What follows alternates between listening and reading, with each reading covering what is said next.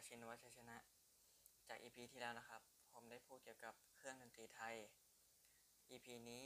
ผมจะมาพูดเกี่ยวกับเรื่องเพลงดนตรีไทยและการบรรเลง ดนตรีไทย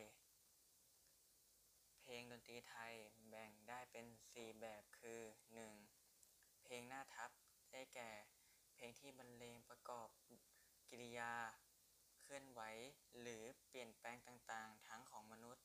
ของสัตว์ ของวัตถุต่างๆ และอื่นๆ 2. การขับร้องที่เรียกว่า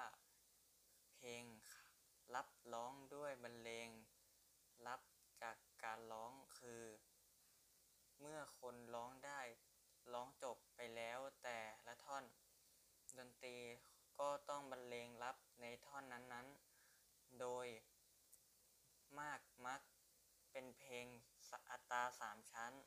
และเพลงเถาเช่น เพลงจะเข้หางยาวสามชั้น เพลงสี่บทสามชั้น และเพลงบุหลันเถา เป็นต้น 3. เพลงละครหมายถึงเพลงที่บรรเลงประกอบการแสดงโขน ละครและ มโหรสพต่างๆ ซึ่งหมายเฉพาะเพลงที่มี ตรีรับเท่านั้น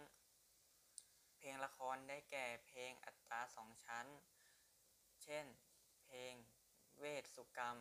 เพลงพญาโศก หรือเพลงชั้นเดียว เช่น เพลงนคราช เพลงตะลุมโปง เป็นต้น 4. เพลงเบ็ดเตล็ด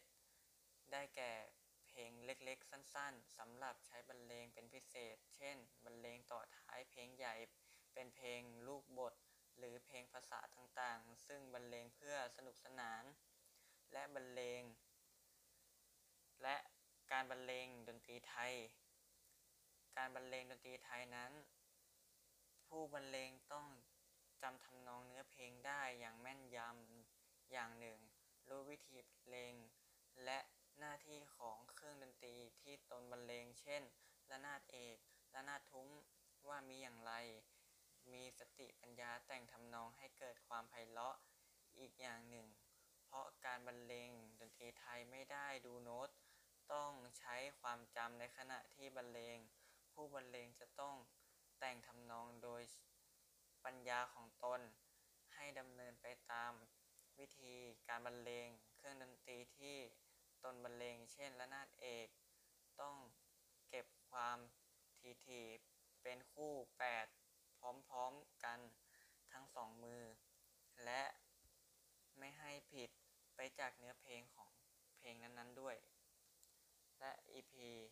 นี้ขอจบเพียงเท่านี้ครับผม